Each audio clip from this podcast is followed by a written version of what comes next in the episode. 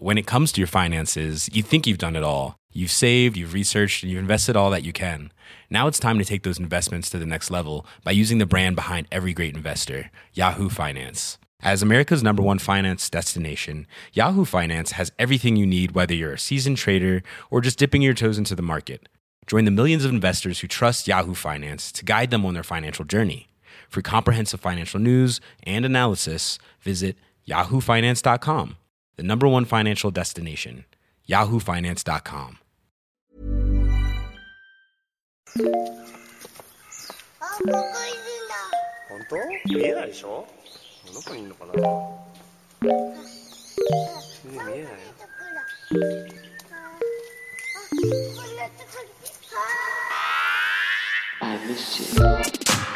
What's good, Internet? It's November 22nd, 2022, and you are listening to Waypoint Radio, episode 524. I'm your host, Rob Zachney, and I'm joined by Patrick Lepik. Hello. So we have a special show for you today, as we are going to be joined by Firaxis' Jake Solomon to discuss Marvel's Midnight Suns, the superhero card tactics game that is coming out later this month. But before we dig into that, Patrick, early December, I think, actually. I think it's a little bit... I might be remembering the embargo is like the very end. The embargo is the review embargo is the end of November. I think the game is actually out early. I mean, it's gone through a couple release dates, right? That's kind of the thing. It was supposed to come out back in March, and then got pushed to the summer, and then the fall, and now this game is weirdly coming out in December. I think only because December 2nd. Yeah, and I think my embargo is like the 30th. Yes. I think your embargo. One of us could write. You know what? All of us. You know, it's a group embargo. But yeah, it was very funny when we interviewed Jake. I have not seen Jake. I think I told him since I think when the original XCOM came to the iPad, and he was showing off a version of that game at GDC. And I don't think Jake knew that you were coming on the call. I kept saying, oh, my colleague Rob he's trying to get into the Zoom call. He'll be here in a minute. And then the joy, because I don't know how much of this is going to be I don't think any of this part is in the actual interview you're going to hear, but the joy on Jake's face when you joined and realized, oh, the Rob that's joining is Rob Zachney was delightful. Yeah, it was great. I remember, back during the original XCOM, press tour, like one of the things that Jake talked about was he was a big fan of Three Moves Ahead from way back. So wow, it was so he's actually like been a long time listener. He really dug 3MA for a long time there. So yeah, but it's also one of those things where to me then we talk a little bit about this. To me, it does not feel like it's been that long since I chatted with Jake, or that mm-hmm. XCOM really was that long ago in terms of things happening or things that are new. And a decade has flown by. No, it's been a long time. Like the if you measured it, the original XCOM is headed towards being a teenager, and I don't like it. I don't like it at all. But I guess just goes to show. You even see between XCOM 2, and the Midnight Suns. Now, granted, something like COVID, I'm sure was a disruption in terms of how long this game took to be made. But even just strategy games, right? Like you pointed this out in the conversation where asking about kind of things that Jake would want to work on in the future, possibly. Just the scale at which these games are made, the technology required, the manpower required, means that like this game was in development for 5 years. You know, the original XCOM wasn't in development for that long. XCOM 2 certainly not, because it was more iterative. But just the fact that Sid Meier could put out basically shit out 2 games in a year, because that's just the nature of things is wild to look at in the scale of not just, XCOM to Midnight Suns, but just the strategy genre or game development as a whole. Even if you're just making, quote, a strategy game, which doesn't seem, even though Midnight Suns is certainly more ambitious and more cinematic than what they've done in the past. You know, if you think of it in your head as like, well, they're just making a strategy game. Like, well, yeah, but making a strategy game still takes 5 years at this point, or can. Yeah, I think one reason that came up a lot is just because it is such a...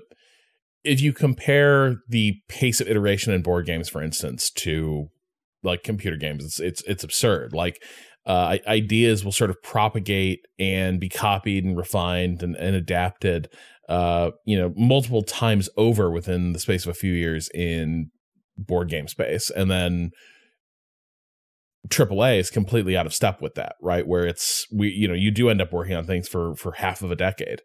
And I do think it is to me, that seems like it's a huge challenge, right? Because I think it makes you hew a little bit closer to safe ground. And also, like, as Jake gets to, the stakes on these things is so incredible. Like the amount of responsibility that you are made to feel for these things is, it's a heavy load, it seems. Yeah, like you back in the era of putting out, two games a year. Okay, one of those could whiff. Like, you just move on to the next one. Like, if Midnight Suns was to whiff, that has much broader implication, not just for Jake, but like the team and what they do going forward. I thought one of the most interesting bits that came up, I think it's pretty early in the interview, was, and I'm sure this has come up in other interviews, I haven't followed too closely along with the press on this game, but he answered the question that I think a lot of people were asking when the game was announced, was like, why didn't you just make XCOM with superheroes? Like, that just seems like pretty obvious. Like, it seems like the framework is already there. And the fact that that's what they were like, yeah, we agree. That is the obvious thing we should do. And that's what they pitched to Disney on. And that's how the game got greenlit. They built a prototype and discovered it sucked ass and was no fun to play. It was really interesting. Which doesn't entirely surprise me, because a game that gets cited a lot, or used to get cited a lot, as sort of a great irrational game was Freedom Force. Freedom they made Force two of those, right? Reich. Yeah, they made two of them. They're very well regarded. I came to them years after the fact, and yes, they got a bunch of Silver Age flavoring to them. They're long on charm in that way. But the thing I always struggled against is they're like action RTSs in a lot of ways, and one thing you run into playing them is you do not feel particularly super heroic, because the minute you have whatever this universe's equivalent of like Batman or something, just getting absolutely his ass beat by random thugs in the park before you even meet the other supervillains, just like their random henchmen are just like teeing off on you. And you got to sort of micromanage your way through those encounters, which is why it works as a game. But also, you're consistently sitting there being like, my superheroes suck. Like, I can't hate these guys because their powers aren't powerful enough to overcome the fact that they're very squishy. And so I can sort of see how that, a Marvel XCOM would run into the same problem of the whole dynamic of that game is that, like, the environment is lethal and bad choices have like instant consequences for members of the team. That can't happen. Captain America can throw his shield and it will hit every time. Not that there's a 10% chance it might miss, which it was. And then he just gets like shotgunned. It made sense that, as Jake went into, like, they just started stripping away parts of XCOM, hoping it would get more interesting. And what they found at the end was they'd sort of taken out all the XCOM parts and then had to build a new game as a result. And then that's how you end up with Midnight Suns. Outside of what was in the interview, I am curious, do you remember your first encounter, like, with a superhero that stuck? Like, where does that begin for you when you're younger? Because I was trying to answer that question for myself, and I don't know, because I associate my youth more with Power Rangers, Ghostbusters, Teenage Mutant Ninja Turtles. Like, those were the versions of superheroes that I don't actually remember when did I find out who Batman was? Maybe it was the Tim Burton films. I don't know, but I actually don't know where that journey even begins with me. So the Tim Burton films might actually be like where I first become aware of superheroes. I also watched some of the reruns of the Batman Adam West series from the 60s.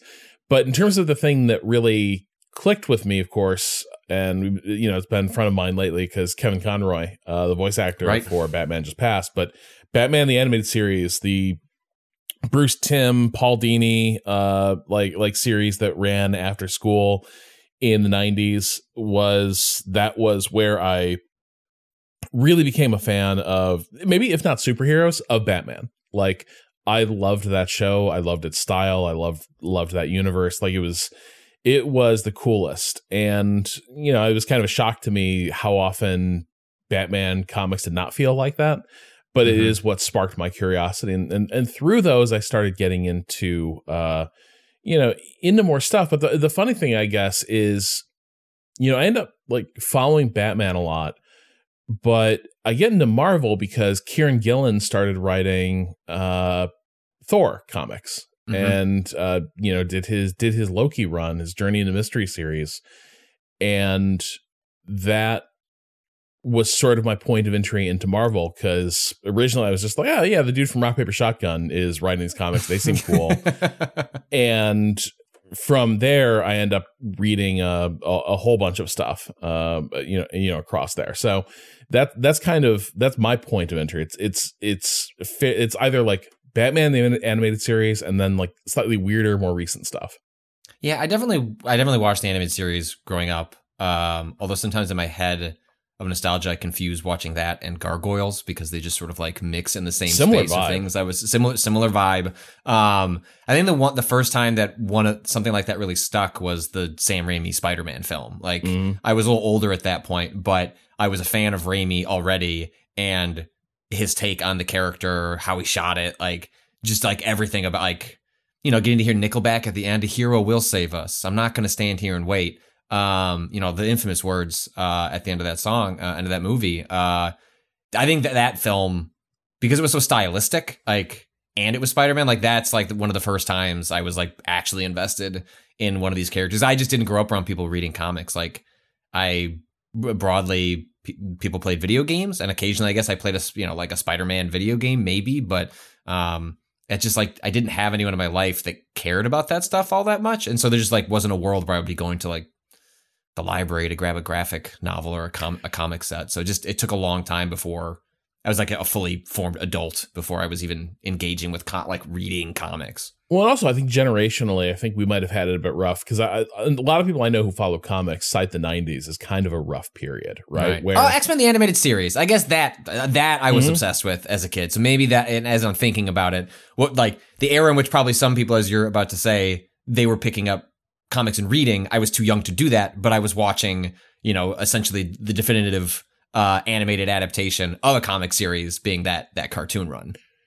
Yeah, no, I just remember like I've seen some discussion of like the comics of the 90s often got stuck in it was going through a period of like make it darker, grittier, more violent, in part because like the success of things like Spawn at the very start of the 90s, like threw this gauntlet down to the mainline comic publishers. Is this also like Dark Knight Returns like era, or like I don't know? I want to say it's right around there. I can't remember when Dark Knight Returns, which is half genius and half unbearable. Like it's Batman as pure fascist, but Frank Miller has those tendencies too. So well, yeah, I was going to say, have you read some of Miller's other modern works then?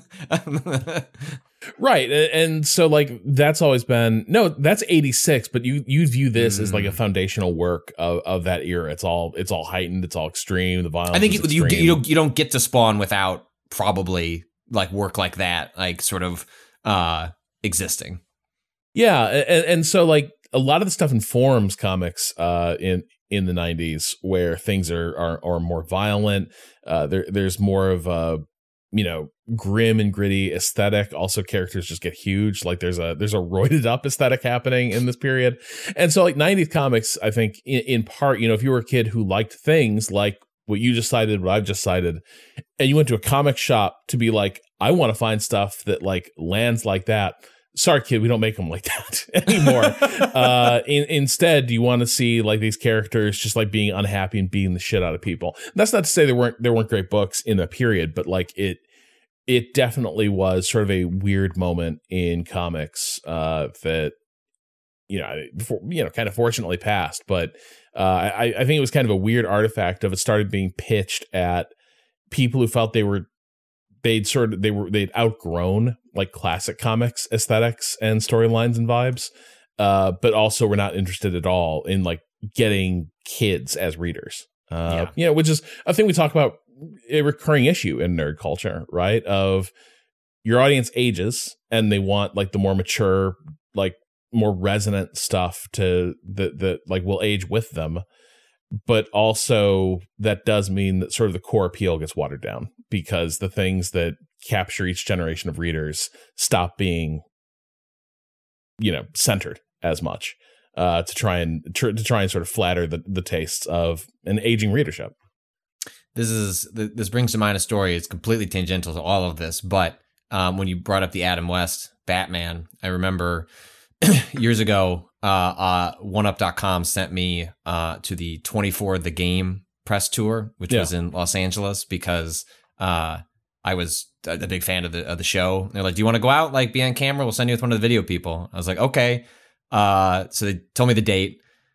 I was like, well, I turned 21 that weekend. They're like, okay, well, you can go go to a bar for the first time in LA. And I was like, okay. So I flew out there, and one of the, like, I got to go to the set of 24, and also eventually got to interview Kiefer Sutherland. But he was getting ready to shoot that day and wasn't in makeup, so he couldn't do anything on camera. So this doesn't exist anymore. I'm sure I don't even know if the audio exists anymore, but.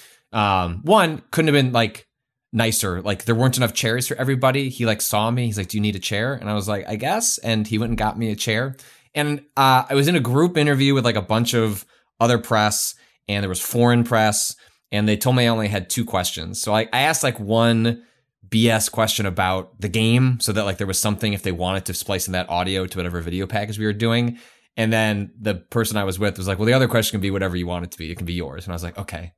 What do I want to ask Kiefer Sutherland? And I just turned 21, and Kiefer Sutherland has a bit of a history of being pretty wild out there. If you've seen the clip of him attacking that Christmas tree in an excellent documentary, I Want You to Kill Me, which is about him attempting to manage a band, and he's awful at it. It's really good, and he's awful in it, or awful at managing the band. But so my the question I landed on was, as Mr. Sutherland, this is a little bit odd question, but I turned 21 this week, or I think I'd done it like the day before. I was like, do you have any recommendations on, like, what I should have to drink? Like, I'm not used to drinking before. And he looks at me, and I'm like, I knew this crack could go one of either way. Like, either he's gonna think I'm a fucking idiot, which is true. I was 21 asking a really dumb question at a high profile press event, or he might find it interesting.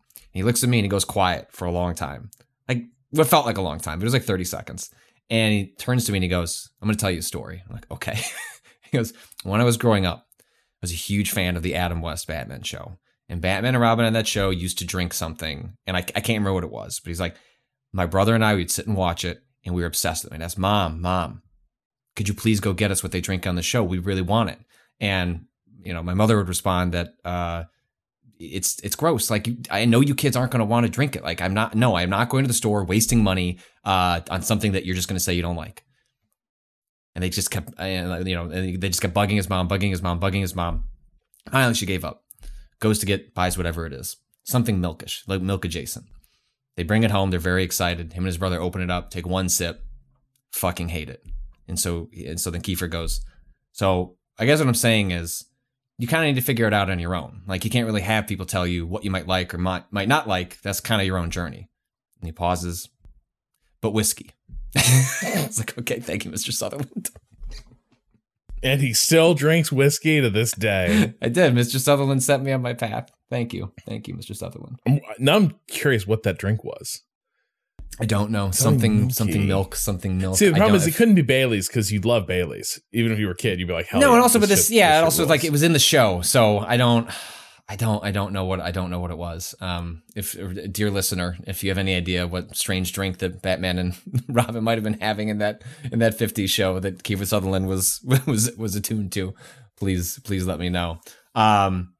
Have you played any more of the game since we talked about it on the podcast? So we're you must have at least caught up to where I am, probably. It feels like I'm near the end of tutorialization, though. There's always another system around the corner. Yeah, one of the last things I did was I fought a helicopter. I had to, like, rescue an artifact from a helicopter. I think I'm a little bit past that. Like, I got to the part where I recruited Spider-Man. Is the last thing I so you're a little ahead of me then. All right. So yeah, and. What I would say, so it's weird. It's like the Three Houses thing, in that so much of this game is shooting the shit with other Marvel characters and just hanging out and, like, decorating the Abbey that the whole game takes place in. It's weird, you know, Patrick. I think there may, like, if I were in maybe a shittier mood or something, I'd be like, this game is wasting my time. It doesn't respect your time. I don't like it.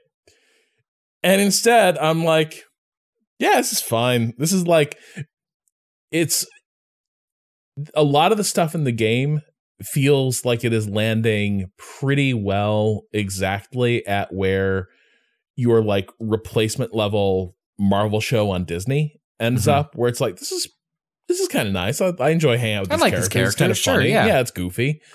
And that's where the game ends up a lot of times, with the wrinkle that they're all here. Like, there's just a shit ton of Marvel characters here that you're hanging out with. So it's also got the whole giant crossover issue storyline, which can be good or bad. But, like, it is very, like, the amount of time I spend hanging out and just shooting the shit with other superheroes versus out there on missions playing little card game, I would say it's like 3-1. It is like 3-1 hanging out to card games. And I don't know that that's the wrong move, but it is like that. This is the other, I think, even more significant. This is an even more significant difference from XCOM. XCOM, everything's sort of pointed back toward the mission, right? Like, everything is about, all right, redeploy resources, reinvest. Whatever you're doing in the meta layer is affecting the strategic, like, what you're doing mission to mission. That does not appear to be the case. I mean, there are things that are impacted. You're spending time. I don't know, but when you spend time with characters, is that just unlocking cosmetic stuff, or is that actually unlocking? I have not figured out. I have yet to get any real benefits from friendship levels. I assume there will be, like, special cards or something. The main thing that you seem to get is, and this is where the deck builder thing does come into play, because I was saying on the show last week, I was struggling to see where it really came in. So as you train up characters and you get more cards issued for them, every character has a set of equipped cards that they bring that become part of your play deck on a mission. But then also you have the possibility of, you will unlock more cards for those characters, which means you will want to swap what's in that roster. And also you will have opportunities to upgrade these cards. So you get 2 copies of one card. You can sort of merge them together and get, like, a better version of that basic card that can now be in your deck. And that seems to be what points you toward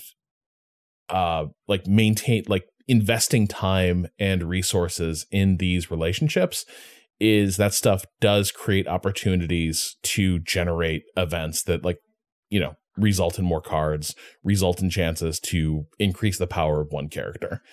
Now, it also feels to me a little bit like I'm running into not necessarily a problem, but it's the XCOM thing where we're talking about, you know, XCOM, it's all about the bench, right? About developing your bench. What's the equivalent of that?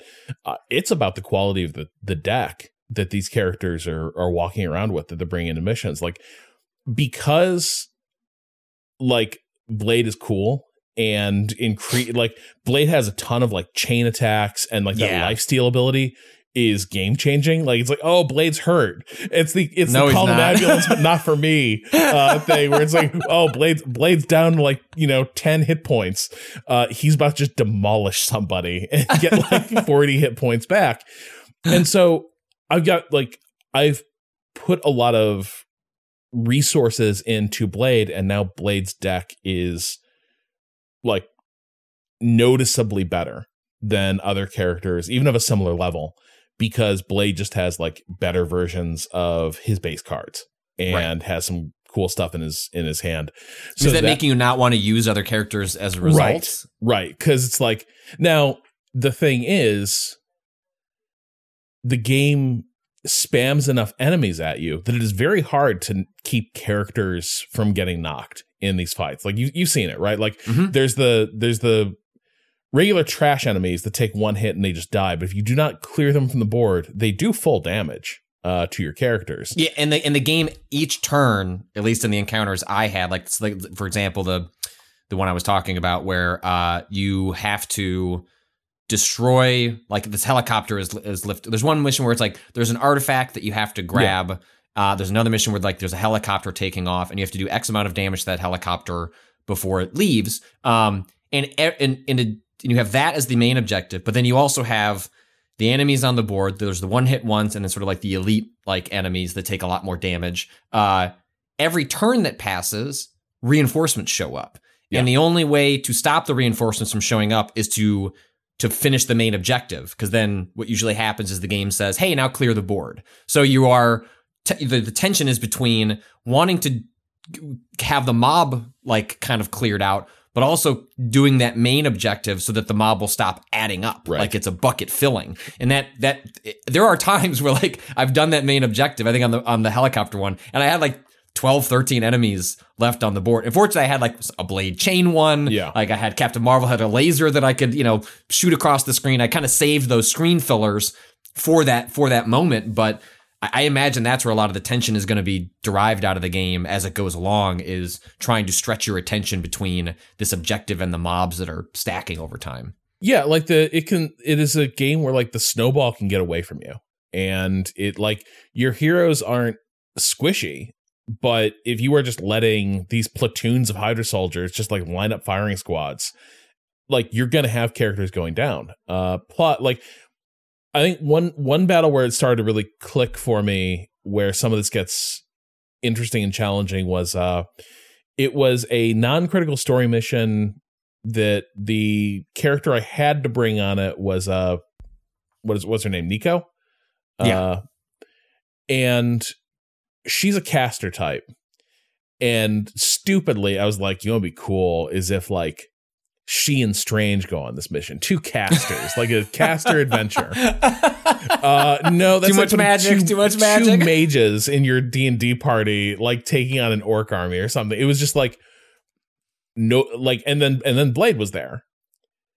And so there was no healing except for Blade's lifesteal. So Blade could heal Blade. But there was no healing beyond that. Nico's skill set by design, because of like she has the staff of one that like can mm-hmm. cast any spell, but only do it once. So the idea is like every action she does has like has a degree of randomness or random effects mm-hmm. being put on it. And so she's kind of a character where what is happening with her feels a little bit unreliable. Like her base damage is not super interesting, but things can sort of stack and get pretty powerful. But then Strange is doing the same thing, where Strange is like about pulling cards into your deck and then unloading like nukes effectively. But the problem is he and Nico both drew heavily from the same heroic like resource pool, and mm-hmm. so like if one was powered up, the other was not. And so like I had a battle where like it was all trash mobs. There was like, you know, there were the elites with the hit points, but there's no boss in this battle. It was just a ton of like, you know, just waves. Yeah And it was really dicey. I had to retry that mission like at least once, because it was turning into bloodbath, because I was not clearing the board fast enough to keep my characters up. And once they get knocked, you know, their card's just dead in your hand. You can't do anything with that. And does that carry over to the next, like, are they KO'd for a mission? Like, is there any knock-on effect? You can bring them out, but I think if you play them injured, it's a bit like XCOM where they start with like lower hit points. And there might be other things that happen. I need to put a hurt character in the lineup just to see what happens. Yeah. The game strongly discourages it, and you got a big enough bench that it. Well, that shouldn't have to. Maybe, but there's a lot of battles where like I'm finding it hard to keep characters from getting knocked, and the tempo is pretty fast. So I could see a situation where like, yep, sorry, like 3 or 4 of my, you know, go-to characters that I know to play really, really well are just not available, and so now it's kind of you know, the tag ends of the superhero lineup. What's up, Magic? You want to get out there? There's Magic. I think the other thing that I do find kind of cool, and you'll see this a little bit with Spider-Man. Like there's actually a pretty decent job of having the cards express what the characters are. Yeah, Spider-Man's annoying. Like his the cards he has allow you to cycle more cards into your hand. Mm. And he has lots of little like stuns or like like small chains, but he doesn't do a ton of damage. He just like is really, really flexible. Just a little fly just spinning around, hitting you a bunch of times. But he's good in your lineup because him being there creates so much flexibility that your other characters being around Spider-Man, their best cards are cycling through way faster. Well, yeah, so, and I don't think we mentioned this in the previous impressions, but like there are like these neat mechanics where there are cards you can play where you get a play back, right? So you can, even if you have heroic points to spend, you also have a limit on how many card actions you can play per turn. But there are certain cards that if you play and they're successful in, say, killing an enemy, you will then get another card play back. Knocking them out. Nobody dies. Don't you worry about they get knocked out. No sex and nobody dies. Blade staked that guy, but he was fine. He just like went to sleep. Like Blade flew, fell 60 feet through the air and jammed a stake in that guy's chest. But like that just like, you know, popped his shoulder out of its socket. Ooh. He's fine. Well, I think that's enough. Should we get people set up for the interview with Jake? Yeah, let's take a quick break and get into the conversation with Jake Solomon after this.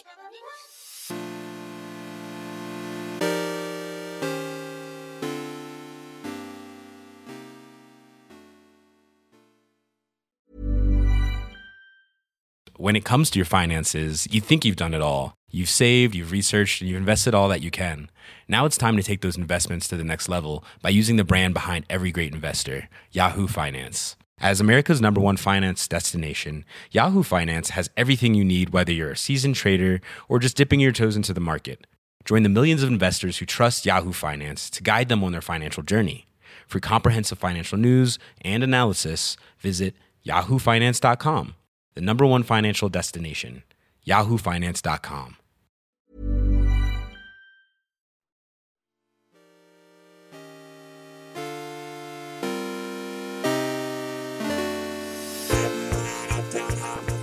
Now we are joined by Firaxis' Jake Solomon, director of XCOM, and most recently, Marvel's Midnight Suns. Jake, welcome to the show.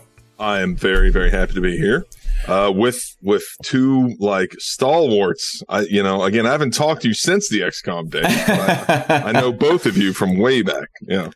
Go ahead, Rob. Well, I wanted to just ask about it's a good time to dig through people's old tweets. Oh, I was going to do this one. You stole it from me. You stole it from me. I know you did. Okay, I thought you were going to be a coward, though, and you weren't going to do it. So, okay, no. I'd like to apologize. We have to address this. I didn't realize that word was offensive when I used it.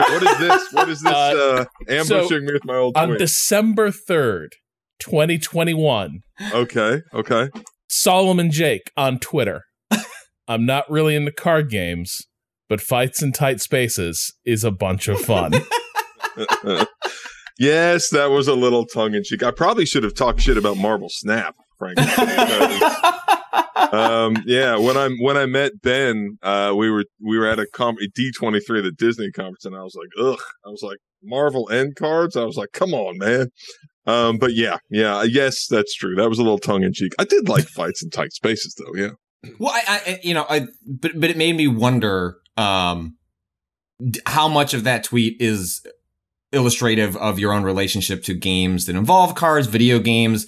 Like that's a very the roguelike deck builder is a meme on our podcast because we have several folks that are any new one of those come out, they're into it. I'm less into those. I like cards. I'm fine with cards, but it's not necessarily something that sets off a light bulb for me. And so I was just curious.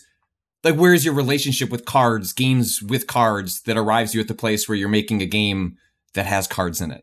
Right. So there's two sides to that. There's like my side as a player and my side as a designer. And so I think that my side as a player, like, I don't have like this deep history with card games. Like I was never like a Magic player. But I did play games like Slay the Spire. There are certain card games that are just... They transcend, whatever the medium they use to like convey their design. I played Slay the Spire, and because of that, specifically because of Slay the Spire, Marvel's Midnight Suns has cards in it. specifically due to that me playing that game. But like recently, like I played Inscription, which I think is one of the greatest games made recently. But yeah, I'm definitely not a like Marvel Snap, which I've heard nothing but phenomenal things about. Like I have not played very much of. That's probably hits too close to home. It's probably just too much like, you know, doing your homework. I don't know. But like Hearthstone, I played, but I wasn't like a big Hearthstone guy. I'm curious, is there a Gloomhaven influence on this? Because this thing swept through my game groups like a brush fire, honestly. And it was cool, but I will say it was also a very slow burn. It was like one of those things where a lot of people were like, Gloomhaven is awesome, and it was cool, but yeah, for me it was a little bit of a slow burn. But when I play this, I definitely see like the way sort of the deck is built through the modular way you sort of build up the things your characters bring to the table. Definitely was like, you know, wave some Gloomhaven flags for me. I was curious if you were the team had. No, I've never. That's one of those games where it's like people say you have to play it, and I have never played Gloomhaven. You don't, and it probably sounds disingenuous because you're like that's exactly what your game is doing, and I'm like I've never played a round of Gloomhaven, but I swear I've never played Gloomhaven. But so now I'll have to play it. But no, I think that cards as a designer have always fascinated me, so I've always made. You know, obviously, I've made video games, and I always try to play. I'm not a huge like board game player or card game player, but when I play them, I'm so intimidated by how good of designers these board game guys are and these card game designers are, where they have so less to work with. I'm lazy, right? Like as a video game designer, I'm like, it's fine. The computer will do all the math. I'll take care of all that. We'll throw some flashy animations on that. It'll be fun. And then I'll play like a card game or a board game, and I'll be like, oh my God, how do these guys do it? Like it feels amazing. And you know, they have so fewer tools.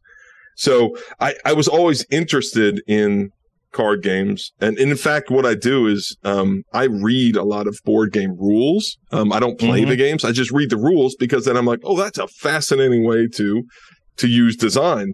And so it's always kind of like inspirational for me, but we definitely did not intend, like, card games were, like a lot of things, I think, design-wise. Like, it was kind of like your fault, you're, like, drowning. And, you know, and you're like, this game. So when we started, I genuinely thought we were going to make Marvel XCOM, right? So I thought we'd make XCOM, and we put superheroes in it. And it would work out awesome. And so we made XCOM, and we put superheroes in it, and it was terrible. It was so bad because the fantasy of being a superhero conflicts so heavily with the design systems of XCOM, where in XCOM, you're a soldier, you're very tactical, and you're fighting a superior enemy. And so you're taking cover, you know, and these soldiers can die. And these are very important parts of the game. And they can, you know, it's memeable at this point, but their abilities, you know, they have a percentage chance to fail. All of those things, you know, they move on a grid. All these things we were like, oh, man, you know what? Let's get rid of that because heroes aren't going to die. Okay, let's get rid of that. Taking cover. No, Captain Marvel's not going to take cover. Right? So let's get rid of that. Like Iron Man's not going to like, oh, he's about to shoot some Hydra grunts and then he misses his shot at the last minute. Let's get rid of that. And then what I realized is that like about 2 weeks in, like everybody was really, really hyped about the game and what we were doing. And then 2 weeks in, we're like, we have pulled out basically all the fundamental building blocks of our game. And we were left going like, well, then what is this thing from a design standpoint? And so we had to say, okay, we have to start building up from scratch. And so cards came in because we were looking for a way to kind of turn XCOM on its head. So thematically, you know, XCOM was about, oh, you're a soldier and you're weaker than the enemy you're facing. And we said, no, superheroes are stronger than the enemies they're facing. And so we were kind of flipping everything on its head. And we realized that we have to use randomness. Randomness is a very important part of tactics games. You know, we think every turn we're trying to present the player with an interesting puzzle, a puzzle that's almost unending. And randomness is a really important part of that. But we can't use randomness the way we used it in XCOM, where you're missing shots. or you're doing random amounts of damage that just felt bad. And so we said, we have to find a way to introduce randomness. And then I'd been playing Slay the Spire, and I said, this is interesting. Like, the abilities do exactly what they say they're going to do, but the randomness, the thing that makes it an interesting puzzle, is that every turn you cannot depend on any one ability being in your hand. So that's where cards came in.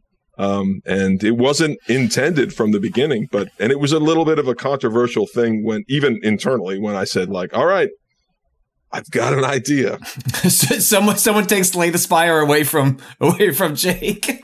I mean, it was definitely a rumbling of like, what are we doing now? So, well, yeah, I mean, I definitely sort of expected for a long time, like, yeah, it'll be Marvel, XCOM. I did kind of wonder what it'd be like to have a bunch of Avengers die trooping off the helicarrier or something like that. That'd be weird. But I think the question I have is, like, you know, when you're realizing this concept, you know, Marvel XCOM, that doesn't work. That's not fun, and it's not getting at the at the fantasy. It's not really. It doesn't feel authentic to the to the source. How far into this process are you? Because for me, I think, like, I hear that and I get antsy because now you're working with the Marvel license. There's a lot of eyes on this project, and you go through the prototyping phase. You just pitched Marvel on, we're going to do Marvel XCOM, and then you go, nah, I don't know. I think we should add some cards to this. That kind of sucks. Yeah, and we were, I mean. The funny thing is, I mean, it's kind of an illustration of, I mean, I can say it as a joke now. It definitely wasn't a joke when it happened, but it is a kind of a sign of how, I mean, you could look at it two ways. Either one is like, I'm kind of an idiot. And then two is like, man, games, it is really difficult to predict which way the design is going to go, because it was probably within a couple of months that we realized none of these systems are working, and we have to. We started by making a paper prototype, right? So the team was already, we're experimenting with art styles, and we've got to, like, stand up a digital prototype. So we weren't even worrying about that. Me and a couple designers were making a paper prototype using, I don't know if you guys know what HeroClix is, like this old Marvel, like these little figurines that you could, like, snap the, yeah. So we were playing with HeroClix figures, and we would just say, like, okay, let's make a tabletop version of a tactical superhero game. And so that was like maybe 2 or 3 months into it when we were like, we got to get rid of all these old XCOM systems. And yeah, it was a moment of, now the thing is, we didn't get the cards until much later, because we were still holding on to, you know, we have all these tools from XCOM. Let's give every hero, like, they have 3 abilities, and they can each take a, you know, each of them can take a move, and they can take an action, all this old XCOM stuff. What does much later mean? Is that like a year? Is that like a year and a half? Okay, so what I remember is, I distinctly, you get those flashbulb memories. I remember walking out of the movie Black Panther. So this is really inside baseball here. I would go to all the MCU movies by myself during the day, right? So I would just watch them. I've watched them all, like, by myself during the day. I've got to go see, I haven't seen Wakanda Forever. I've got to go before my game comes out. Like, I started developing this, and we went to see, you know, Spider-Man Homecoming. They have made a trio of Spider-Man movies before our game has come. So, I remember walking out of Black Panther, and movie I loved, and then I was like, I was thinking about the cards and how we were just now implementing cards, and I was like, I had this feeling of like, man, I wish I had known this earlier. I wish I had had this idea so much earlier than we did. But again, I think that when did Black Panther come out? I'm gonna look that up right now. It's a 4, yeah, roughly 4 years ago, yeah. Okay. Yeah. So maybe 9 months into development. Was it like, Patrick, I think it's closer to 5 years, because it came out in the winter. Oh, right. Because that comes out January of 18. January. Then Captain Marvel comes. Yeah. And then, yeah. So we really started in late 2017. So, yeah, it must have been, it actually, that makes me feel better. I think we got to the card idea much earlier. It wasn't implemented, but I think that as designers, we started talking about it. Like, what if we used a card model, and we didn't share that with the rest of the team, because we were like, they're they're really going to be like, we better come at them with something really good before we like, you know, ruin everybody's Monday with a, and so, yeah, I think we started talking about it, but it was one of those ideas once we did it and we started putting things up on a whiteboard and we were like, oh my God, like this solves so many of our problems. And oh my God, we could design this character like this, or we could design this character like this. And so, yeah, so it happened pretty early then, I guess, early 2018. When you decided you wanted to start reading cards, do you remember the first cards you started writing? Because I imagine reading rules, like playing card games, thinking you understand how card rules work is probably fundamentally different than sitting down and I'm going to start writing what a card is, how that interacts with the systems we're trying to build. I'm just curious what the creative process was like when you like had to actually sit and write a card. And if you remember what like your first card you were trying to figure out was going to be. We have a first playable. We showed it to the team just a couple weeks ago. Like, hey, do you guys remember the game looked like this? So the first things we did were, and this was a bad idea. We had these cards, and they were all generic. So any hero could use the cards, and so it was a really bad idea. So none of the cards were specific to the heroes. They were all like shoot or you know a punch or whatever it is. And so we had really, really basic ideas, but we realized pretty quickly cards should never do. The fun thing about cards, the really great thing about cards, is that your design could get so explicit. It can get really complex in a very straightforward way where you can just look at it and say like, oh, I know what this thing does. And so your attacks and your whatever you're doing can always do multiple things because it says you can have keywords, you can do all these really fun things design-wise. So I think pretty quickly, you know, again, we had like, I don't know, I forget what the first abilities were, but yeah, it was something like real generic cards. Any hero could use them, and it was such a bad idea. And then we started saying like, well, let's mix generic cards with, okay, you know, heroes have their own specific cards. And then very quickly we realized, all right, no, we should just have every hero has their own deck of cards. And so I think it progressed pretty quickly, but that was purely the tactical side of things.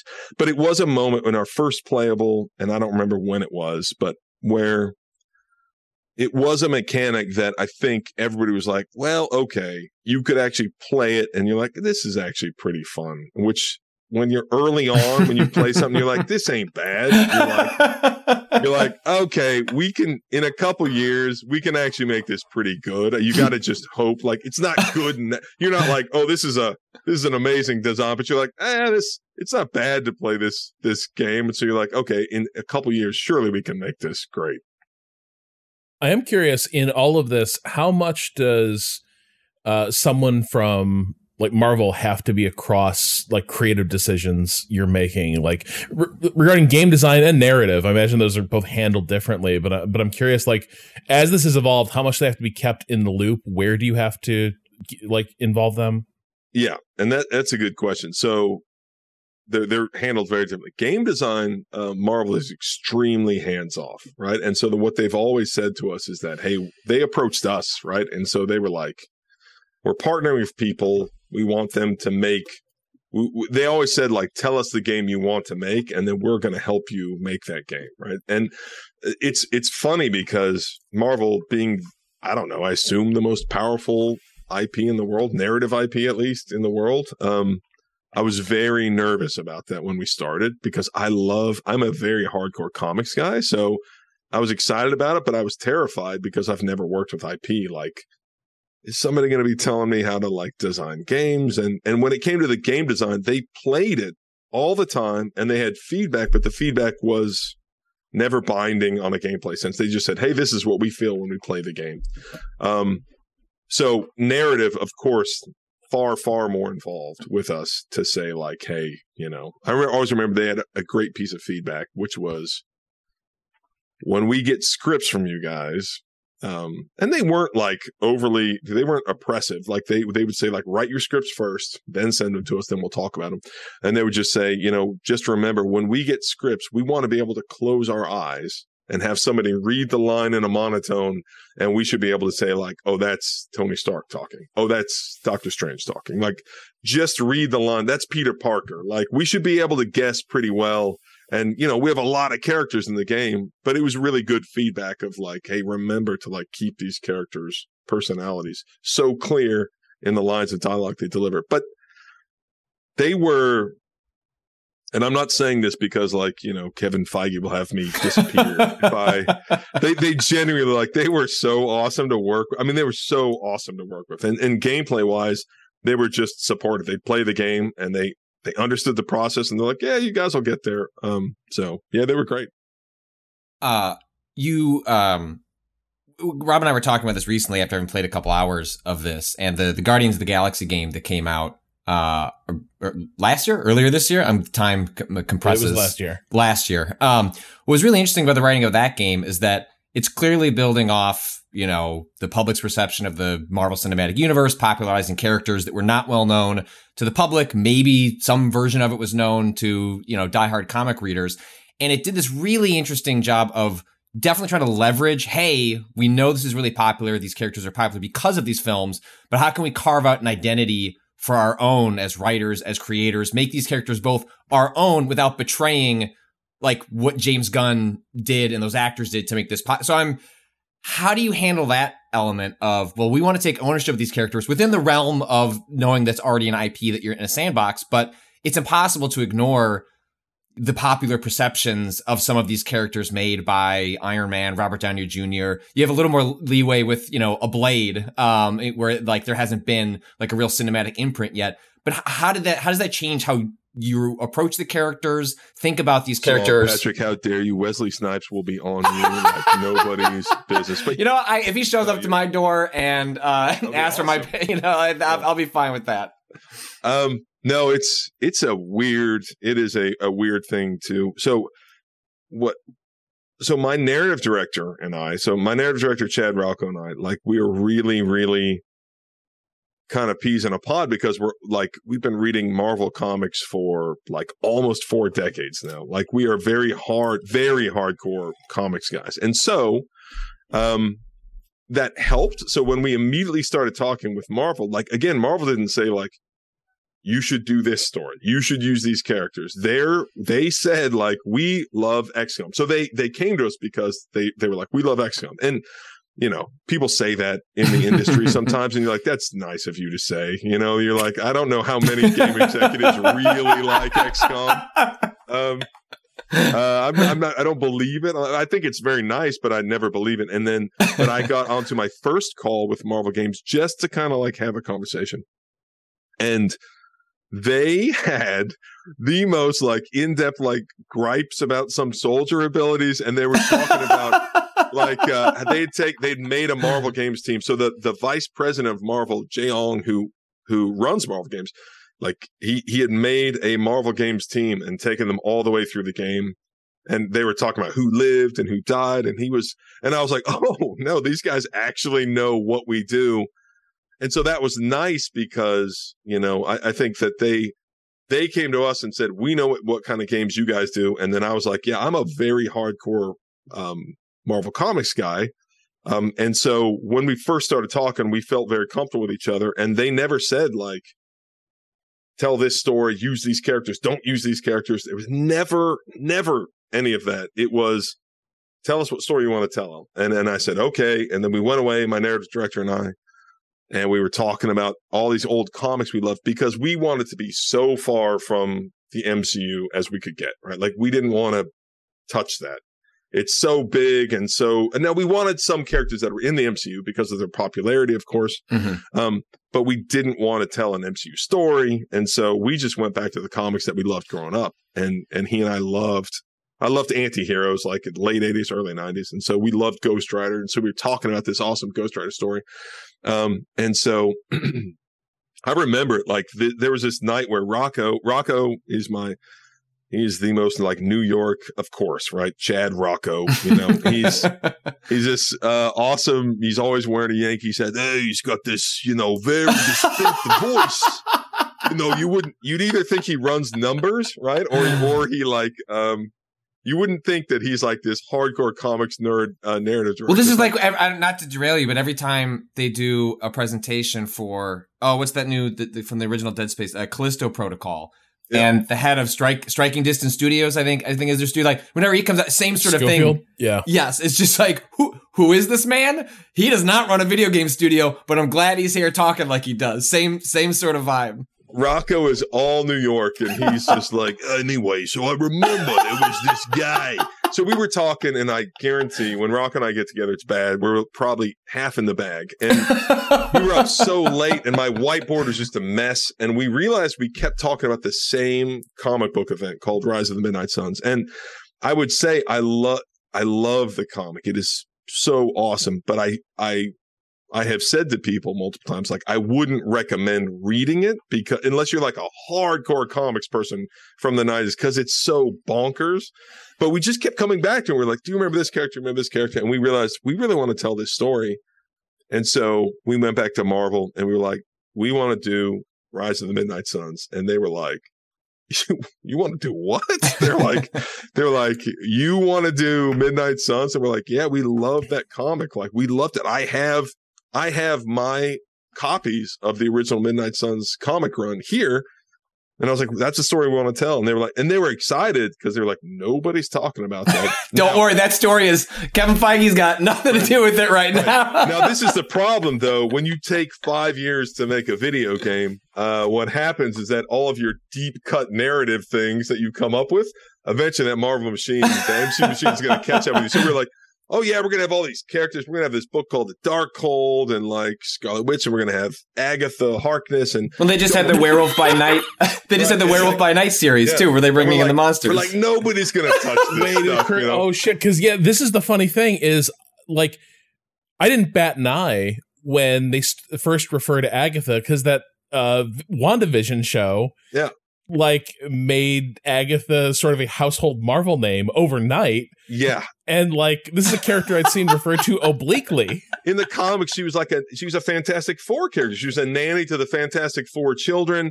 So we have a statue. There's a statue on the grounds of the Abbey where she's standing there and she's holding her cat. And that is an Easter egg to the first panel she appeared in the Fantastic Four. And I was like, I loved Agatha Harkness, but I was like, yeah. I was like, I want to do all these deep cuts. And then we kept seeing this like Marvel machine inch closer. And so because you're right, WandaVision, Rocco and I, after every episode of WandaVision came out, like in the morning, he would call me and be like, oh, he's like, I know that book's The Darkhold. It's going to be, that's Agatha Harkness. And I'm like, no, I don't think so. And then it's like, shit. I watched an episode. I was like, it's definitely Agatha Harkness. Like, that's The Darkhold. I was like, damn it. This is all like. We're like, when are we coming out? When is that Doctor Strange movie coming out? Like, who's going to be the first one to? Does your lore have to go deep? It's like, okay, the Easter eggs, they're not cutting it. Shit's not cutting it. We got to go deeper. We got to go deeper, man. Nobody remembers Moon Knight. That's right. That's right. That's right. So, yeah. Yeah, that was kind of funny because we have nothing. I have no insight to the way the stories are telling the movies. And so we were just like, oh man, they're getting pretty close to some of the things we're doing in our game. But it was great because, you know, again, the Marvel Games people, they were just like, they were so supportive of like, there's a story you want to tell. These are the characters you want. We get to be a universe game. So that's the idea is our game can use any character across the entire Marvel universe. So if you make an Avengers game, you make a Spider-Man game, they're going to pull in certain characters and they have to make sense. And for us, we were lucky to make a universe game where it's like, okay, like we can't have too many characters from one family, but we can pull in from everywhere, which was really, really fun. When you like playing this game, I think something that jumped out at me, or at least in terms of the way it feels to me, is that I haven't read a ton of the comics from that period. So mostly I did feel like I was dealing with I've read enough comics where I've seen other takes on Doctor Strange, where I was like, okay, this is recognizably not really MCU Doctor Strange. This is more the dude I've seen on the page. And I assume similar things were going on with other characters. But I'm kind of curious when we're thinking about these characterizations and like writing this game, I'm curious, like, what do you think is different about the way these characters existed in earlier eras of comics versus how they've been processed into the MCU? The only way I can think of is like, it's all a little bit like messier, but also more like family soap opera stakes in some places. But it's hard to put my finger on. But the characters do feel noticeably different from the way they exist in MCU. That's neither good nor bad about the MCU. It's just they feel different. I think that I wouldn't even know how they go about doing their characters in the MCU, but like if characters have to carry a movie, I think they all have to be like super heroic, you know, mm-hmm. like, and then we throw them all together and we can be like, no, we don't want everybody to be alpha, right? Like I'm used to Doctor Strange being this incredibly powerful character, but he's a little bit foppish. He's a little bit like fancy. And I want to lean so hard into that where we're like, well, I mean, he's named after his middle name. It's actually Stephen Vincent Price. And that's because when Stan Lee created the character, he was thinking of,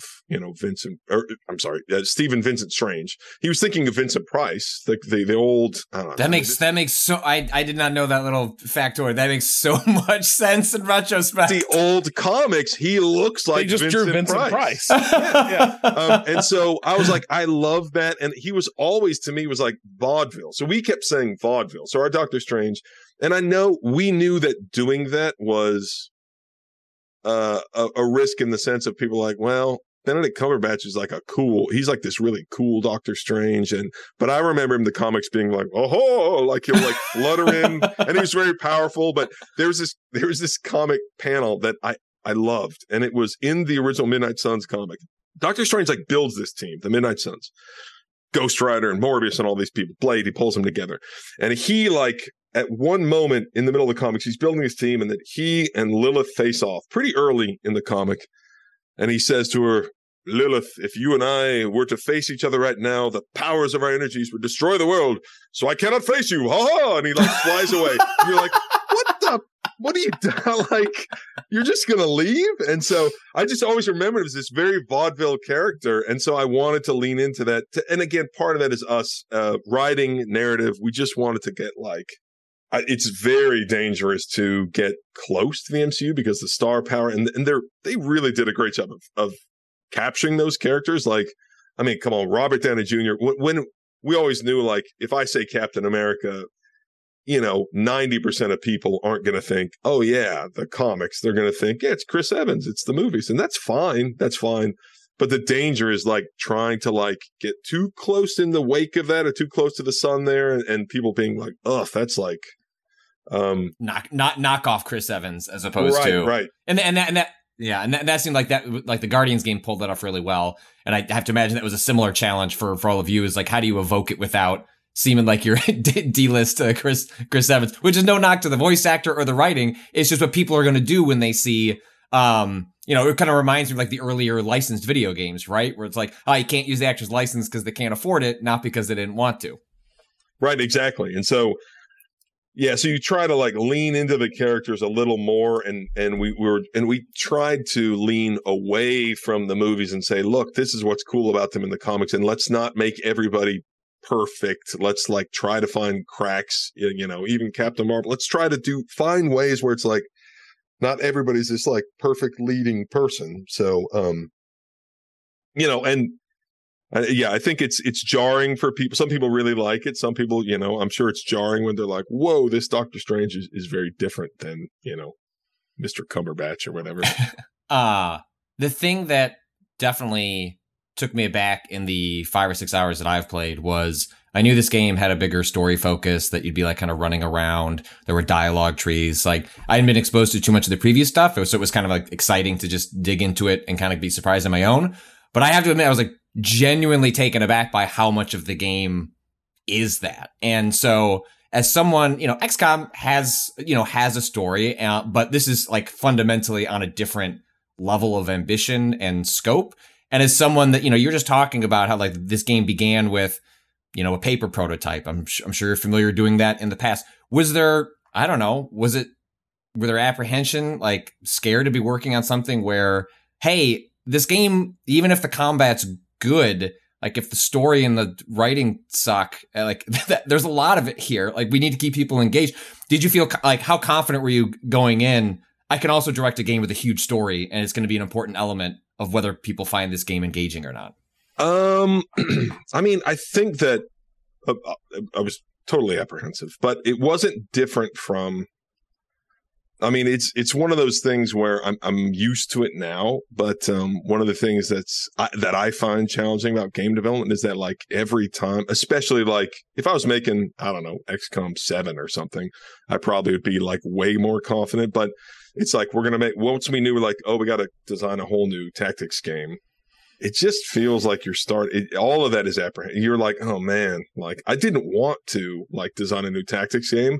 And so, like, the narrative part, it was like, well, it felt the same where you're like, well, we're doing something new. Like, when you sign up to do something new, you're kind of like, we are back at square zero. So it's all the same kind of feeling of like, I'm not a particularly, I mean, I'm confident in the sense of, you know, my team does amazing work and things like that, but I'm always a like, oh my God, like, if we don't, you know, like, games are, when you're working on games, like, they're not good. Like, you are working on something, you're like, this game is not fun. It doesn't look good. It doesn't play well. Like, for the majority of a game's title, you're sitting there working on something. You're like, if this went out today, like, we'd all be doomed. And so you're constantly, like, trying to get the plane to take off, right? Like, it's this crazy experience making a game. And so, but you're right. It's particularly apprehensive when you say, like, oh, we're going to have all this scripted narrative, which I have very little experience with. Well, my thought was, like, at least with a paper prototype or even, like, the early days of building a game, it's like a thing you can move around. You know, like, there are elements, whereas like, not that writing doesn't come together in that sort of way, but it's just different in terms of how you're interacting with it and how you can sort of judge where is it going. As opposed to, you know, playing with a playable prototype, whether it's in running in Unreal or you're playing with little, you know, HeroClix figures. Yes, I mean, you're right. And so I think, like, my narrative director, Rocco, had worked on scripted narrative games before. So I just had to trust in the people we had who had worked on games like that, because I hadn't been a part of, like, all right, you were going to use index cards. We're going to lay out all these beats. And at the same time, I'm saying, like, well, the game has to do this at this point. So the narrative kind of has to fold to the game. And that's just typical for, like, Firaxis games, or at least my team, the XCOM team and Midnight Suns, is nothing supplants, like, the game. We're like, the gameplay has to happen at this. I want these characters to unlock at this point. I need these abilities here. And so the narrative kind of has to go, all right, well, okay, let's come up with a twist for why this happened. So it was this real big push and pull thing. But yeah, I mean, it took us a long time to make this game for those reasons. Like, because then it was like, well, now we're making an RPG, and we're like, we don't know how to make an RPG, and now we've got all this exploration around the Abbey. And so there were all those moments where, yeah, it was like there were multiple fronts where we're like, my gosh, we have to build a lot of this from scratch. I'm curious, like, how much of did that expertise, like, obviously you're learning kind of as you go, but I'm curious how much of a reach it was for a studio like Firaxis. Is this a sort of thing where you have to staff up in area, like, just recruit people who do have experience with these systems, or was there a lot of, like, latent ability interest within the studio? Both, but yeah, I mean, this is, you know, this team is twice the size of, you know, the XCOM team. You know, I think we staffed up considerably, and a lot of that was in, like, let's find people with expertise, and we partner with so many. And of course 2K helps us, because most games do have more, like, scripted narrative, and they're like, oh yeah, you want to tell a story, like, that's wonderful. So yeah, we were able to, like, work with 2K and studios there, and they were a lot more resources there. And so, but yeah, there was a ton of hiring. And it was interesting just because, and again, I think with Midnight Suns, we always stay gameplay first. And we think about, okay, tactical, and even in the Abbey, we're always thinking design systems first. And so that always kind of led us to where it never felt like we weren't making a Firaxis game or an XCOM team game. It felt like we're still making the kind of games we make, but this one obviously adds a bunch of elements we've never done before. One thing, because we were talking before the show, you know, sort of realizing that I interviewed you for the XCOM reveal, like, I think more than a decade now more ago, than a decade. A realization. But the funny thing is that I was thinking about this, and I was remembering when we spoke, and I think some of the just the way people talked about, like, you know, you taking on XCOM and you know, taking this on as a project. The funny thing is, you know, to me it feels like fairly recent because it was also the start of my career, but it was like, you know, you were kind of like not the new guy at Firaxis, but like a young designer, etc. And I'm just curious, how does the experience, like, what is your experience of working there now that, like, time has passed and you're one of the old heads and you're leading huge projects like this? When did it sink in that you were one of the veterans? And does time pass weirdly when you're sort of deep into projects like this for like years at a time? Yeah. I mean, it does.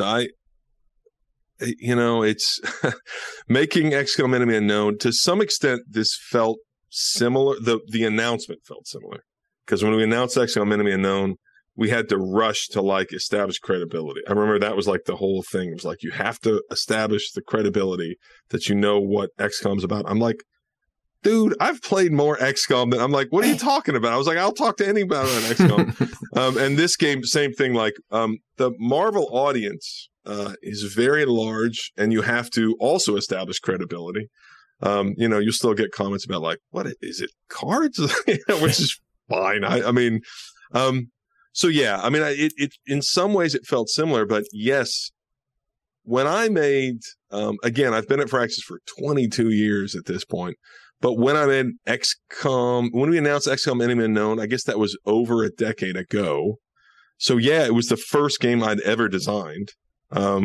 So it's, those games were, they took, you know, a couple of years, 3 years a piece, or, you know, and then yeah, it is a weird thing where, like, time seems to compress to, you know, when you're working on a game like this and it takes this long, the only way I have to track my time, actually, and this is true, my daughter, Alice, who is 6 years old, you know, I pitched this game when she was less than a year old, right? So it's the kind of thing where I look at her and I'm like, oh, okay, that's how old my game is.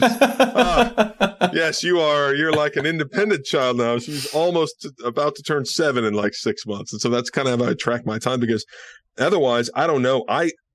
I love, like, I'm still a designer, right? So I'm a creative director. So I'm involved in narrative direction, art direction, but I'm still I actually spend most of my time designing systems. I design heroes and their abilities. I design enemies. I still do a lot of design. So, like, for me, like, the working in the middle of the project stuff, like, that's definitely when I'm happiest. Even though that's when the project's the worst, I'm, like, happiest working. So yeah, everything to me is like, but if COVID hadn't happened, like, that's also, I can mark time, like, oh yeah, back when we were in the studio, and then, oh yeah, everybody was not in the studio, and then now most people are back in the studio. So, like, if that hadn't happened, I don't know, it'd be just one giant 5-year blurb. You know, you mentioned when you showed some, there was a moment where you could tell, you know, in that first year that, you know, yes, that Midnight Suns was messy, but you could kind of see, like, this could be fun. How long did that take with the original Enemy Unknown? How long did it take before you? So long. Yeah. So long. Yeah. I mean, so Enemy Unknown was, and I'm curious, how much was that just you, because you were nervous working on the project? Were there other people that could? No. Okay. No. I think at one point we released a video of our first playable, not past first play. There's all these, like, you know, nomenclature here, but it's like, you make a first playable, and then after that you make a vertical slice, and a vertical slice should look good, right? It should be like a small slice of gameplay where everything looks close to a final level. So we made a vertical slice on Enemy Unknown, and we got all the way to vertical slice, and I remember we had this big party at the studio, and this is before you'd shown it publicly, and this is all before we just showed it internally, like, we finished it, we made a vertical slice, and but design wise it was terrible. We had taken the original game and then we piled a bunch of stuff on top of it, like soldier classes and some of the things that stuck to the final Enemy Unknown, but it was genuinely a we reached vertical slice after over a year of work, and the feedback of people playing it was like, this is you know, like maybe hardcore old XCOM people would be like, oh yeah, I can see what you're doing here. But like everybody else and the publishing, everybody's like, what even am I playing here? And I knew it, I think. And so we threw out everything. And people can probably find, I think we released video eventually of our first vertical selection, how different it was. We threw out everything and we went back to the drawing board after our first vertical selection. So Enemy Unknown was like a mess. Like making that game was a mess. It really didn't come together. And then the strategy layer, like it didn't come together until like a year before we shipped. This game was much more the Abby side of things, the RPG side of things, that didn't come together until later. But like this game was much more confident design wise in terms of like at least the tactical combat was confident much earlier than that.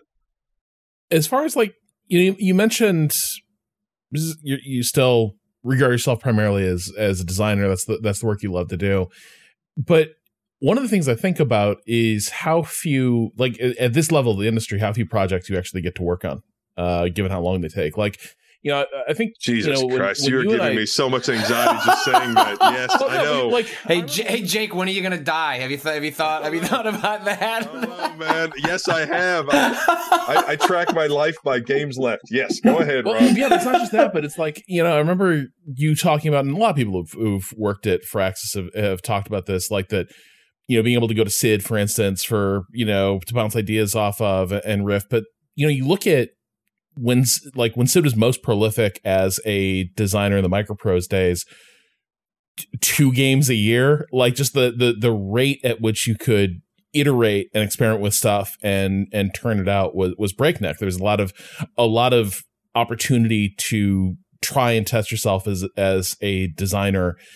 And I'm curious, like, as far as like your persona as a designer, does it get to come out often enough to play, right? Like does the AAA industry afford enough space to like go play in that sandbox, or is it like you have to spend a lot of time being an exec pretty much?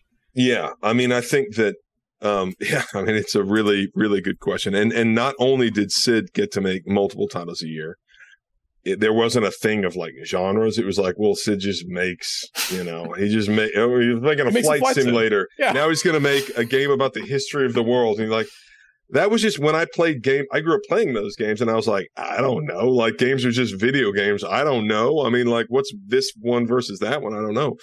So yeah, I mean, genre and you get, you develop a specialty in a genre, and then games take so long, and more than that, I think the challenge is that the stakes are so high, right? Like it is not over dramatizing to say that, at least in my role, like as a designer, is like your first bad game, like that's also your last one, right? Like that is how it works. This is a hit driven industry, and so I think about that all the time. Like that contributes to my, like my, I operate at a level of anxiety, like a professional anxiety that's pretty high because I think that the stakes are so high. Like it's expensive to make games and they need to be successful. And so it's not even about like how much time do I have left, but it's like, I swear it just feels like you're like this.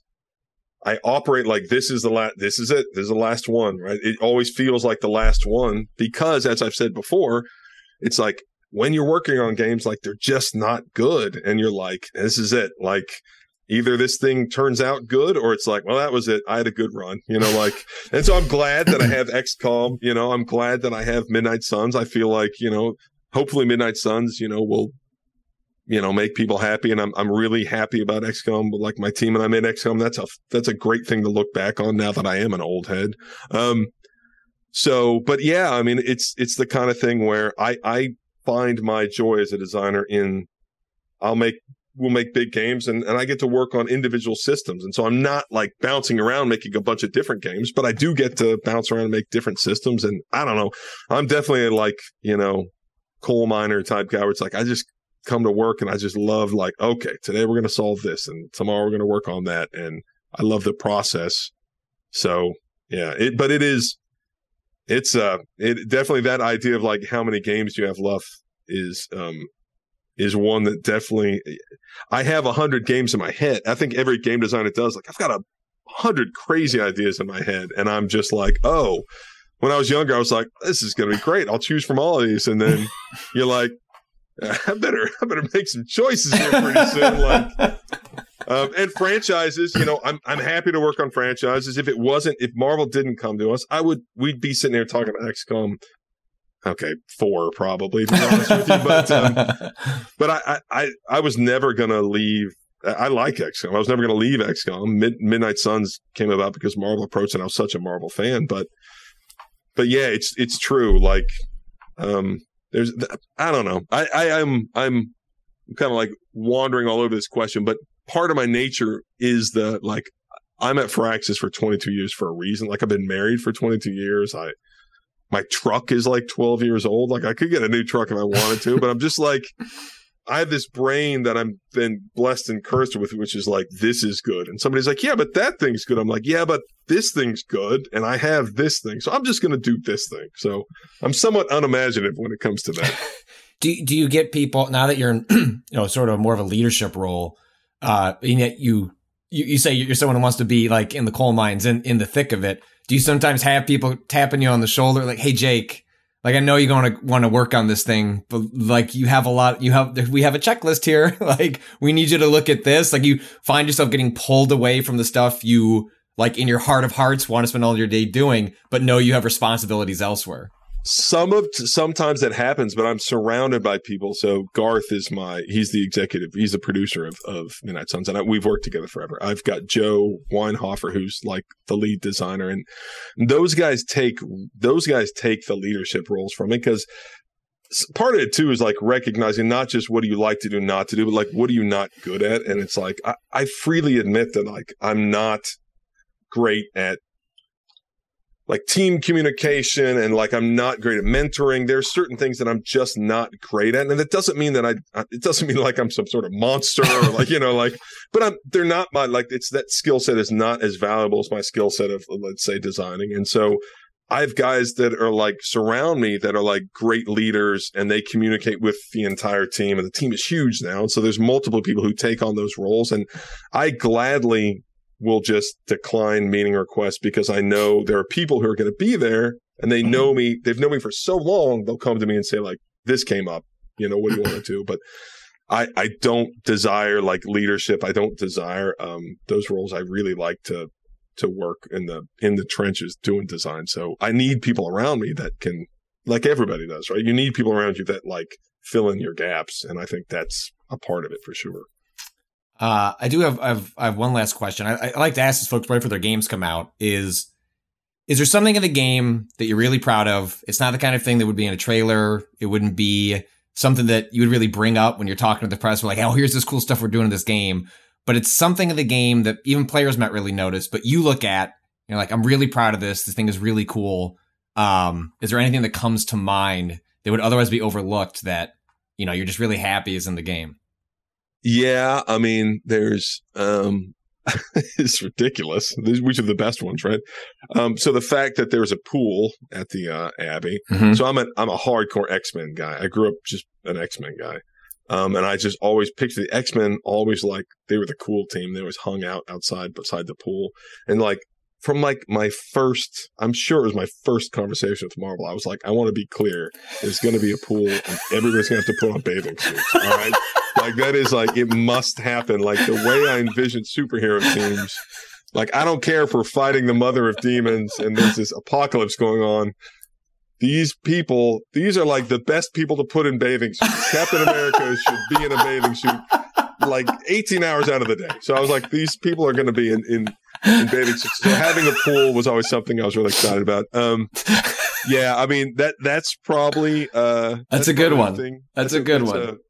A very small feature, but like it was, people knew, everyone on the team knew, like no matter what meeting it was, if there was any hint of someone saying, they're like, how many animations is the pool? And I'm like, and people would speak up for me. They're like, this just like we will cut Iron Man before we cut the pool, and I will die on that hill. So people are like, fine, we'll find a way to get the pool. the stupid thing that I fought for from the beginning. Incredible. Rob, anything to leave us on? I guess my last question would be, to that point about 100 ideas, I don't want to say this is the blank check question because blank checks are kind of overwhelming, but if you came out of this and huge success and it's Jake, whatever you want to do, you got a project that's unpitchable, wouldn't survive the process, or a thing people will be like, we don't make that at this company. You can't do that. All green lights from here. What are you, where are you steering the ship? There are two. I think that I've always thought that high school was a fertile ground for strategy, right? I always thought high school is such a great setting because either you'd want to go back and do it better or you want to go back and relive it, right? So I always thought, man, I would love to make... So Persona, I played a lot of Persona, but I would love to make a 80s high school, a John Hughes, strategy, a strategy game that's John Hughes in tone, oh my God, there's the big party coming up. And it's you got to find your way. You can be in whatever clique you want, but a very 80s, ridiculous, strategy game. The game I'll never make because I don't know, I'm just too middle American. And I told my wife about this today and she was like, what? I always thought, it is ridiculous to me that there is not a real game about relationships and sex. It boggles the mind, right? I'm a Puritan, right? I understand it, but I'm that is such fertile ground for relationships and sex and romance, and not in some prurient way, in you can gamify that. You could make it interesting. Dating, romance, sex. I was I cannot believe that a game does not exist that deals with that in an interesting, adult way. And my wife was like, you're not making that game. And I was like, no, I know I'm not making that game. I was like, but somebody's going to, and people are going to be like, this game, yeah, why don't we have a game about this? It'll have to be a European developer. We're way too I will gladly pull your freaking eyeball out. No problem. M for mature. It's this game is about sex. People are no, Steam will not carry this game. You're okay. I don't know that anybody's even tried to make a real game about. I think you see that in the independent space, but at the level of that, I think you're talking to is sort of the big budget. It's always sort of a side thing. It's a romance option. It's not necessarily a game explicitly focused. You're still mostly shooting aliens, but also you can have sex on the side if you fill a meter up. Doesn't that seem weird? Yeah. Isn't that a fertile ground for, and by the way, a broader audience than just a core gaming audience? If you want to reach more people, make a game. And again, I mean, it is one of those things where I do talk about it's different. If you have too much agency, then it's okay, this does feel a little weirder. So, one of my favorite characters in Marvel is the Punisher, right? But what I love about the Punisher is that he has to go so far that he even leaves the reader behind. When the Punisher is the best, when he's written by guys like Garth Ennis, the guy who wrote The Boys, and The Boys is the same way. They have to go so far that they leave you behind, and you're oh no, that's oh, you're a bad person. This is what the Punisher is no, he's not all that bullshit people putting their stickers on their that's not what the Punisher is about. The Punisher is he's a broken human being who goes too far. And so it's yeah, I love the Punisher. I could never make a Punisher video game because if I gave the player agency, you couldn't leave. He could never leave you behind. You've got to now do things that are reprehensible. So you either don't go far enough and then it's not the Punisher, or you do go far enough and everybody's that's disgusting. I don't want to play that game. So maybe a game about sex can't go that far because you're what am I? It's the Mass Effect or Witcher, if your wife walks in and I would always have those scenes and she'd be like, what are you doing? And I'm I'm having sex on a unicorn. The next question. Look, I've built up to this. You're walking in at a very strange point. So, I mean, there probably would be you'd feel ridiculous maybe playing a game about sex, but it just blows my mind that part of the human experience doesn't even have a game. We have so many games about violence. We have so many games about so many different things now, but no games about relationships and sex. So maybe you could do it all with Marvel Midnight Suns too. Just, that's right. Such a breakthrough hit, and you're like, you know, the X-Men were messy as hell. That's right. And it's Green Light. It's the X-Men in high school. There we go. And sex. Yeah, I mean, like, why not do it? You're right. I have to put all these 100 ideas I have into like the next two games. Right? So things are going to get squished together that probably shouldn't be. All right. Well, Jake, thanks so much for chatting with us. It's been a great conversation. Good luck with the launch, and let's do it again sometime. Yes, I will see you guys in a decade. How about that? Sounds good. All right. Bye, guys.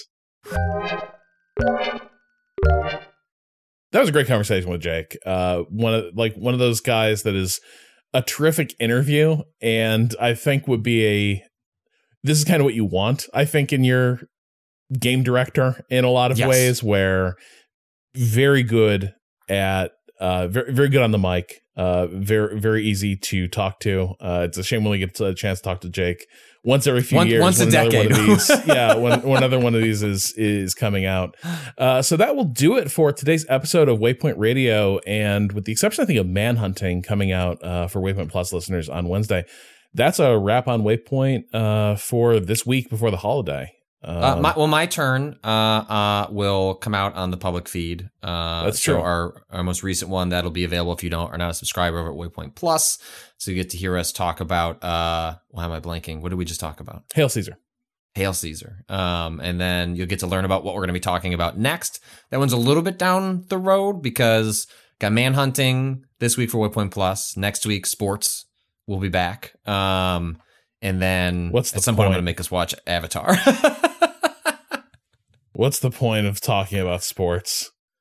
Stop. I mean, speaking of putting too much on someone's plate, Justin Fields has too much on their shoulders, let us say. Yeah. Yeah, I'm oh God, it's happening. The prophecy is coming true. But at least it's coming true in week 11 or whatever, as opposed to in week 2. There was a world where, I mean, frankly, we'll see how I worry that Justin Fields is the kind of athlete that is going to have to be forcibly told, sit down, like let your shoulder get better. I think he is going to play in that Packers game. I don't think they're going to be able. The thing they should do is their bye week is after that. They should let him just rest for a full 3 weeks. He essentially gets almost a month off, and then come back and have play a good the Packers and stretch. Shut him down. So that's the alternative. Could you put up 30 points against the Packers and beat them? And then, hey, Trevor Siemian, time to get that career jump started again. And it's time for me to find what you got. Time for me to find new things to do on Sundays. That's fine. We'll see what happens there, but we'll check back in with Justin. Well, I think it'll be the same as it is by the time we record sports, because I don't think there's not a chance he plays this coming weekend. Like going against now granted, it seems like Zach Wilson, the quarterback for the Jets, might be like hung up in a locker. By incredible. The fact that a dude turns in a historically like bad like quarterback performance and is asked, hey, do you feel bad at all for like, do you feel like you let your awesome defense down because they did their job and played really well and then your offense failed to score any points? And he's like, no, I don't feel bad at all. Next question. It's not my fault. Fuck those guys. Just unbelievable. He might not be alive at the end of this week, and so. But given the Falcons' defense is awful, and that's like Fields had no time to throw. I just said, "I'm sorry, Trevor. That's what you get paid $2 million for, is to get the shit beat out of you for a week. Yep. Have fun. If the team could forfeit this game, there's like nothing to be gained by playing, right? Like just." Let's just move on. Jets, you can have it. Like don't worry. Do you want to watch Zach Wilson play anyway? No? All right, let's just move on. Look, to the next Welcome one. To Wrexham has radicalized me. I think every league should have relegation now. Like, just imagine how meaningful all this stuff would be if like there were a sewer league and like a Premier League. God, that'd be great. And then we'd be like, oh man, I think the Bears might get out of the sewer league this year. You know, it's really coming down between us and Washington. Maybe it's our year to get promoted out of sewers. Maybe. God. So look forward to that next week. We'll have a deeper dive, and the World Cup will be happening this week, so I'm sure we'll talk about some of that. I think my understanding is the U.S. team There's a strong foundation, but they are going to get their ass kicked against Wales is the vibe I've gotten on the game that will be played this afternoon. Well, and there's the broader issue of, like, this just seems like a joyless World Cup. Like the entire, like, now you can't wear these patches, like the One Love. I mean, right. Took away the beer. they're promising they won't put you in jail if you kiss your partner. You know, if you happen to be queer, but they might. Like, they might. But they might. I wouldn't trust them. I wouldn't. Like, no, that's no kissy while you're in Qatar. You got to put that on lock. Right, and that's the thing is like it. You know, in addition to the repressiveness of that country, the labor exploitation that went into preparing for this World Cup, and then the fact that all these preparations seem to have led to, you know, kind of a Sochi-like weird ghost town of an event, right? Where, like, you have some. The first match was I don't know who Qatar's team played against, because I only caught a little bit of it, but they were getting their asses handed to them. They were down 2-0 at the half, and most of the fans of the Qatar team just didn't come back. Like, the stadium was like half empty for the opening game of the World Cup, which is maybe not how you want. Not, you know, I think Qatar maybe deserves that, the government, not necessarily the people, but it sounds like a shit show, and I imagine there'll be a lot of fun things happening, fun in quotes, this week as the World Cup unfolds. Yeah, and like. You know, I don't want to say that if these issues only happen abroad or in places like Qatar. Obviously, you know, this weekend we had a mass shooting at Club Q in Colorado Springs, right as, like, the hour struck for Trans Day of Remembrance. So, you know, obviously, you know, there are broader human rights issues here, and certainly, you know, the situation is far from solved or good here in many ways. A backlash is underway that is continuing to get worse and more violent. But, you know, at the same time, things like this World Cup situation also really put a fine point on how much repression and violence people are willing to look the other way on to keep it moving and keep business going as usual. And that creates a pretty strong headwind to getting excited for anything out of this World Cup. Anyway, we will be taking a break for the holiday. Hope everyone, if you celebrate, has a great holiday. And if you don't, get some good days off. That's predominantly, I think, what a lot of us are going to be doing is trying to get some real decompression done before the winter break. If all this sounds good, or you just want more Waypoint, you go to waypointplus.com and subscribe. That gives you access to our premium feed. You're also helping support Waypoint and everything else we do here. And if you want to show not just support, but zeal, maybe buy that little Waypoint merch for that special Waypointer in your life. You can go to waypointgeneralstore.com. Our theme music is by Bowen. The track is Miss You off the EP Pale Machine. Learn more at waypoint.zone/BOEN. For now, we're calling time on this week. We'll talk to you again next week. Until then, fuck capitalism. Go home.